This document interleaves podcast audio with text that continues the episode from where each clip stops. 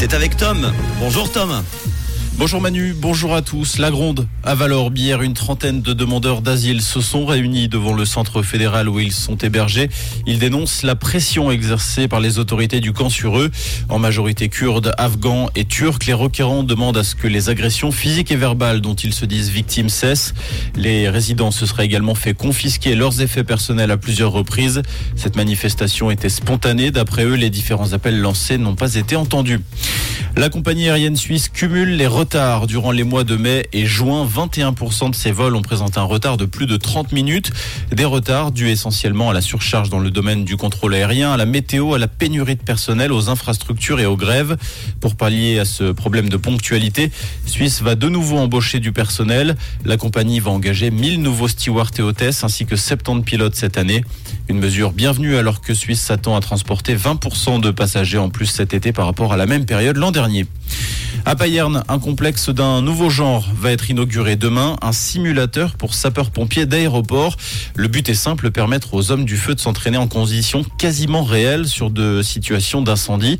Ce nouveau centre baptisé Phoenix comprend trois simulateurs d'incendie pour les avions de combat, les hélicoptères et les avions de transport. La cérémonie inaugurale aura lieu demain en présence du public. En France, les forces de l'ordre déployées en nombre en prévision des festivités du 14 juillet. 130 000 policiers et gendarmes, des unités d'élite et des blindés sont mobilisés à partir de ce soir jusqu'à samedi matin dans tout l'Hexagone.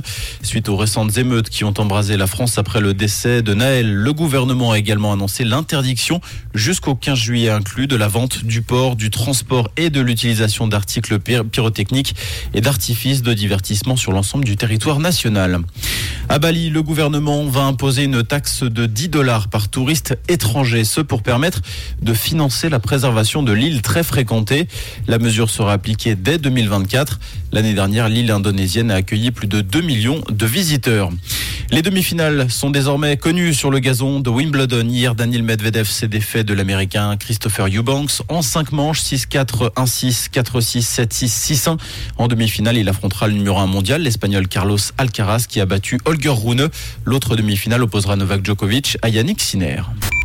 Comprendre ce qui se passe en Suisse romande et dans le monde, c'est aussi sur Rouge. Rouge Merci Tom. Côté météo, on a encore de nombreux nuages ce matin avec les dernières averses principalement le long des préalpes. C'est vrai qu'il y a encore bien plu hein, cette nuit. Cet après-midi, le temps redeviendra bien ensoleillé selon Météo 6 avec quelques cumulus en montagne. Côté température, il fait aux alentours de 16 degrés en ce moment, maximum 26 degrés pour les températures cet après-midi du côté de Montreux, Yverdon ou encore Neuchâtel.